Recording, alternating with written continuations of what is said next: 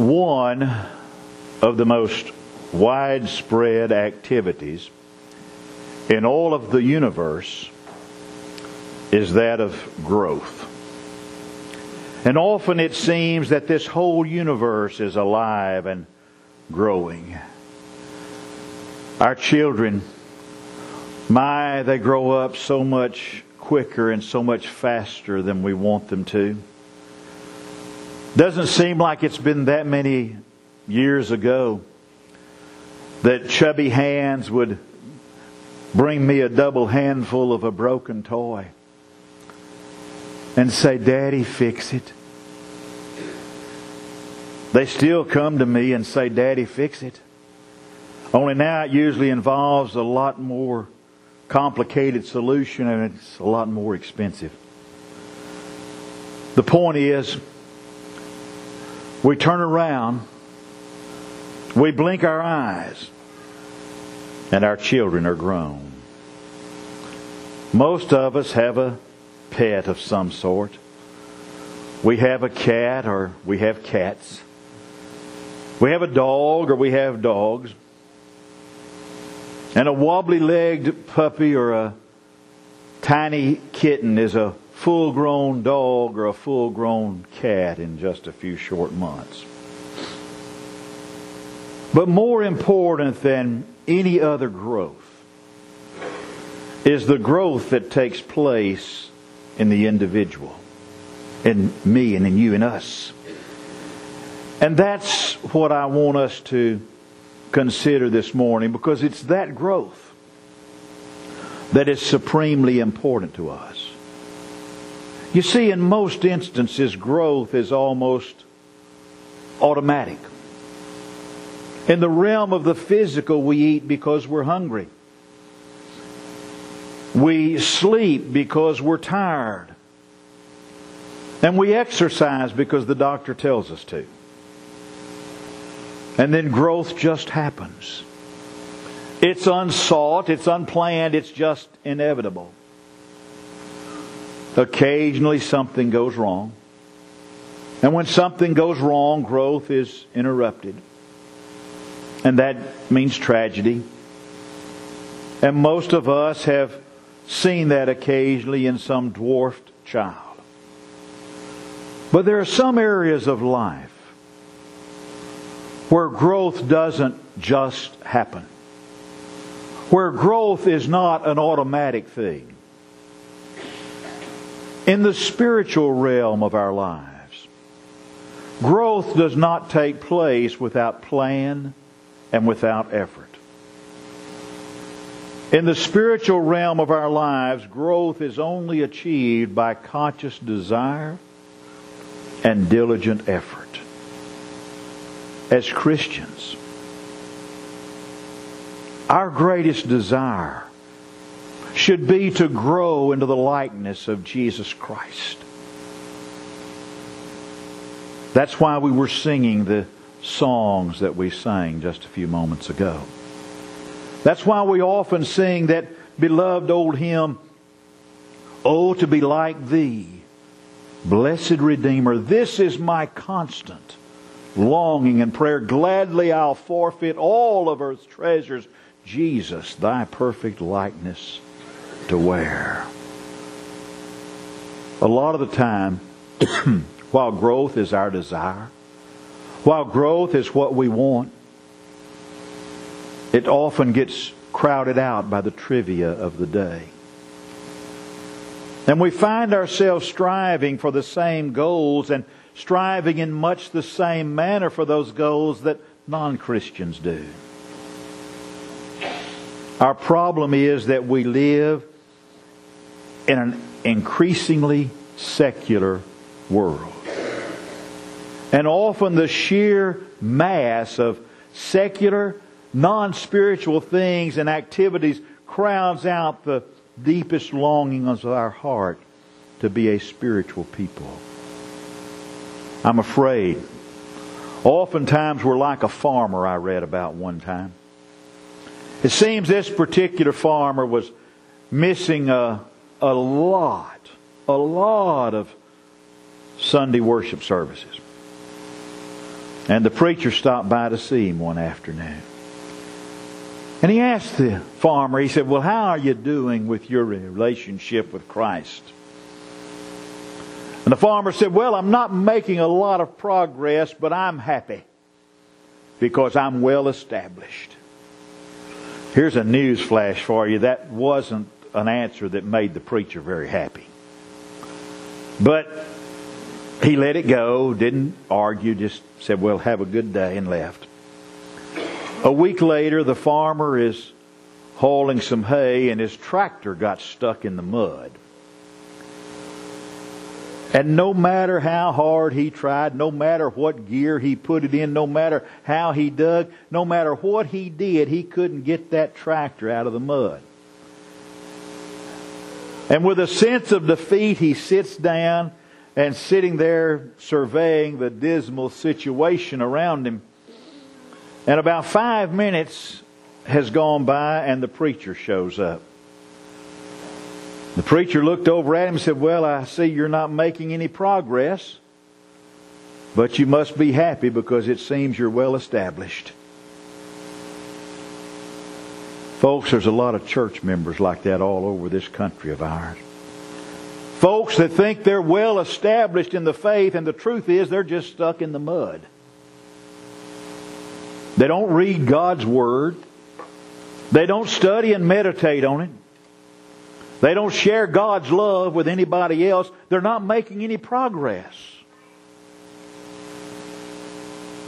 They're not growing spiritually. The Bible emphasizes over and over the importance of the growth of the soul. Our text comes from 3 John, the first four verses. The elder under the well beloved Gaius, whom I love in the truth. Beloved, I wish above all things that thou mayest prosper and be in health, even as thy soul prospereth.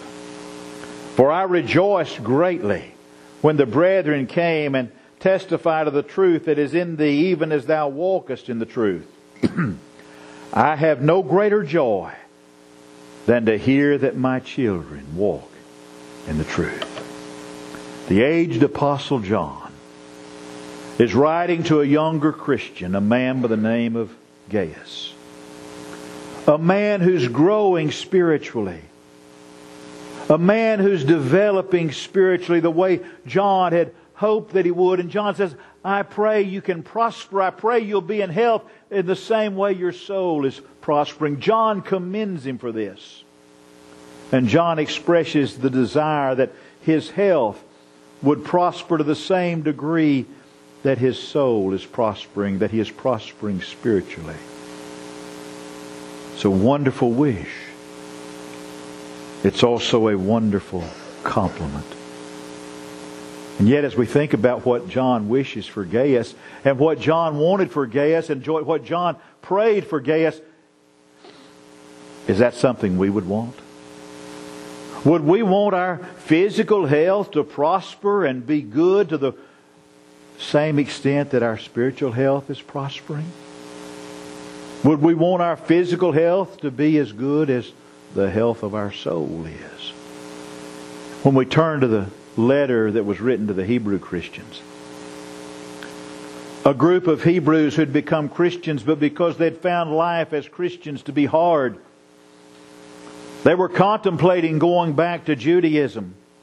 And there's a negative warning there. It's found in Hebrews chapter 5, beginning in verse 12 through chapter 6 and verse 3. For when for the time that you ought to be teachers. You have need that one teach you again what be the first principles of the oracles of God. And are become such as have need of milk and not of strong meat. For everyone that useth milk is unskillful in the word of righteousness, for he's a babe. But strong meat belongeth to them that are of full age, even those who by reason of use have their senses exercised to discern both good and evil. Therefore, leaving the principles of the doctrine of Christ, Let's go on to perfection. Not laying again the foundation of repentance from dead works and of faith toward God, of the doctrine of baptisms and laying on of hands and the resurrection of the dead and of eternal judgment. And this will do, if God permit. You see those Hebrew Christians? They were not growing spiritually. As I said, they were in danger of leaving the Lord and going back to Judaism. And then there are other admonitions found in the Scriptures. There's a positive emphasis. It's in Ephesians chapter 4, beginning in verse 11. And he gave some apostles and some prophets and some evangelists and some pastors and teachers for the perfecting of the saints, for the work of the ministry, for the edifying of the body of Christ, till we all come in the unity of the faith and the knowledge of the Son of God unto a perfect man, unto a measure of the stature of the fullness of Christ. That we henceforth be no more children, tossed to and fro and carried about by every wind of doctrine, by the sleight of men and by cunning craftiness. But, he says, speaking the truth in love, we may grow up into Him in all things, which is the head, even Christ. That we may grow up into Christ, Paul said. Then Peter has this admonition in 2 Peter 1 5 through 7. Besides this, giving all diligence, Peter says, add to your faith virtue, to virtue knowledge, to knowledge temperance, to temperance patience to patience godliness, and to godliness brotherly kindness, and to brotherly kindness, he says, love. When you look at the Christians of the first century, what do you see? All of us are aware of the spiritual giants that we read about in the Bible. How did they get that way? How did those early Christians achieve their spiritual strength? Quite simply, they grew by association. Take those apostles, for example. Those 12 men that Jesus called to be his closest companions and his closest associates. Those men were the family that Jesus chose. And yet those 12 men were very ordinary men. They were fishermen and they were tax collectors. They were not highly educated. They did not come from the cream of society. And yet, after three years, they were the great apostles who established the church. Peter and John were unlettered, uneducated fishermen. And do you remember what the authorities, the Sanhedrin, said about them? It said, when they saw the boldness of Peter and John, and perceived they were unlearned and ignorant men, they took knowledge of them. Are you listening? that they had been with Jesus. They may have been unlearned and they may have been ignorant men. But their lives showed that they had been with Jesus. That's in Acts chapter 4 and verse 13. That little band of men, they accompanied Jesus wherever he went. And they observed him under stress. They observed him under strain. They watched Jesus react to his angry critics. And they watched him answer the questions with love in his heart. They observed Jesus in long nights of prayer. They ate with Jesus. They traveled with Jesus. And they grew. They grew spiritually because of their association with Jesus Christ. So then you ask, well, how did Paul come about? How did Paul become such a spiritual giant? Because we remember that Paul came too late to be an apostle, to be a part of that original band of apostles.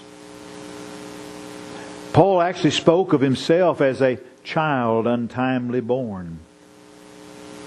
And that's what he, by that he meant he was not part of that original group. But the answer is the same. Paul grew through his own association with Jesus. If you read the Galatian letter, in the Galatian letter, in the very first chapter, Paul tells us of his early experience as a Christian. In that first chapter of the Galatian letter, he tells us that he spent three years in the Arabian desert with the Lord. Because of that time spent with Jesus, Paul would write that beautiful passage in 2 Timothy chapter 1 and verse 12. He knows he's coming to the end of his life. And he says, For the which cause I also suffer these things. Nevertheless, I'm not ashamed. Why are you not ashamed, Paul? Why do you suffer? Because I know whom I have believed. And am persuaded that he is able to keep that which I have committed unto him against that day. Later in his life, Paul would say without any egotism whatsoever, be you imitators of me, as I also am of Christ.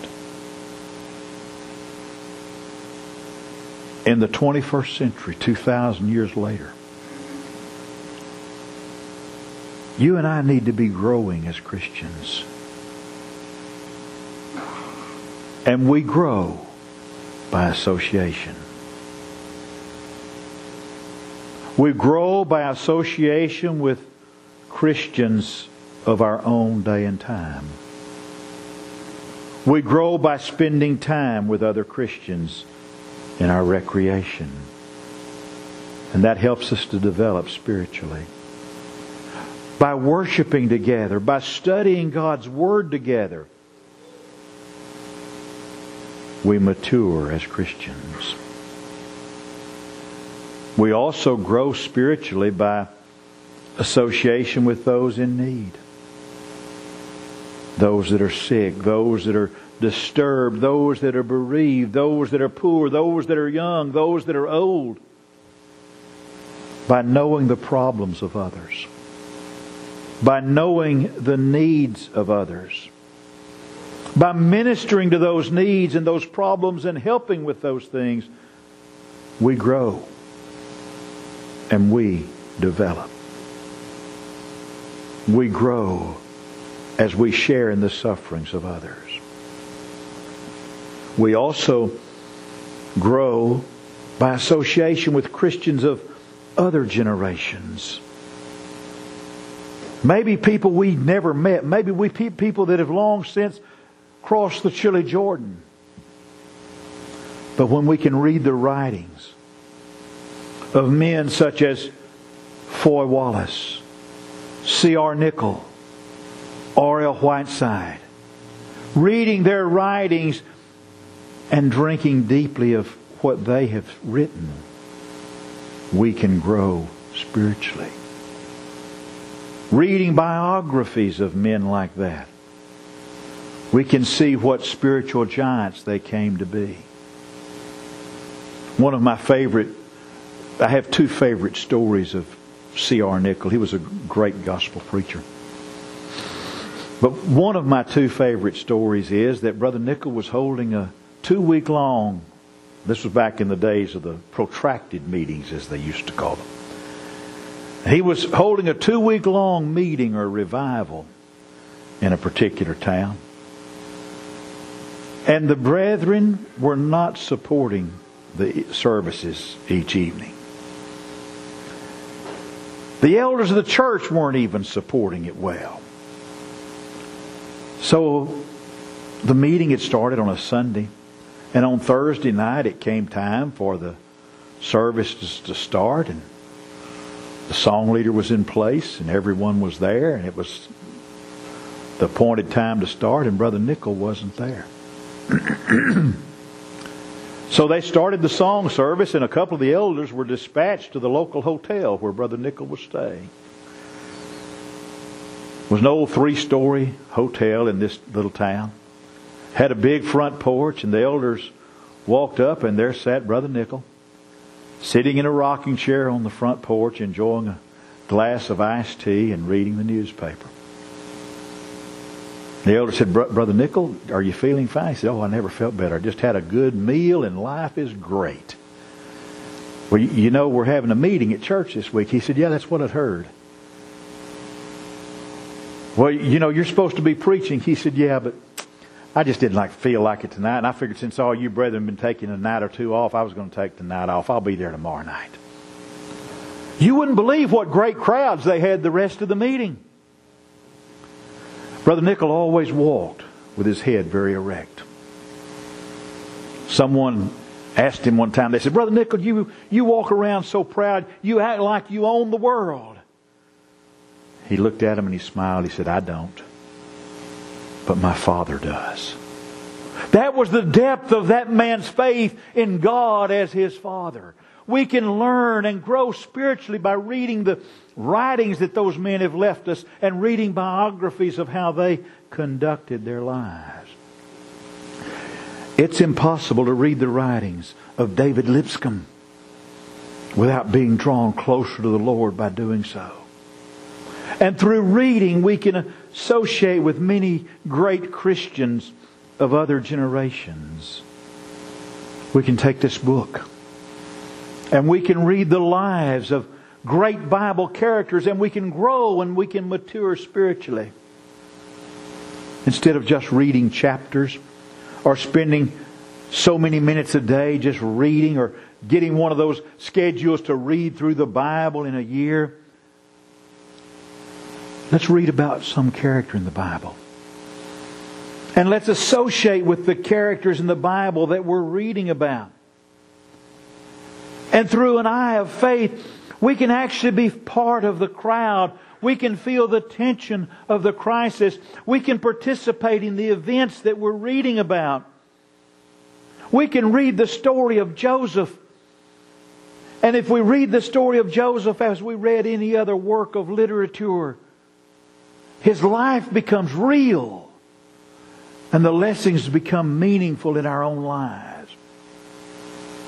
And by living with Moses and David and the prophets, we can drink in their spiritual strength. We can read the New Testament and we can travel with the apostles. We can feel the yearning of their hearts. We can be built up by their examples. And think of what it would be like as we read the pages of the New Testament and as the characters come alive for us what it would mean to associate with young timid Timothy or with Titus. Or to be with Mary as she was the first one to the tomb, or Dorcas as she made clothing for those less fortunate, or Lydia the seller of purple by the riverside, or those that Jesus looked at and said, Neither do I condemn thee. Go and sin no more. Through the pages of this book, through studying this book and the lives of those that were in close contact with God and with Jesus Christ. We associate with God and we associate with Christ and we can grow spiritually through the Word of God. We can walk the dusty roads of Palestine with Jesus and the events of His ministry. And by doing that the way the apostles did, we grow spiritually through periods of prayer and study and meditation, we too can become spiritual giants. The choice, however, is one that all of us have to make for ourselves. It's a choice that begins when we make that decision to give our lives to Christ. When we make that decision that Jesus is going to be Lord and Master of our lives. And if you've never done that, I'd beg you to do it before you leave this building. But the process continues. as every day we grow closer and closer to Jesus. As every day we let Jesus take control of more and more of our lives. I don't know what's going on in your world. I don't know what the needs of your life might be. But if you need to make changes for Jesus to be Lord and Master of all of your life, and we can help you make those changes, this is your opportunity to come and let us help you do that as together we stand and while we sing.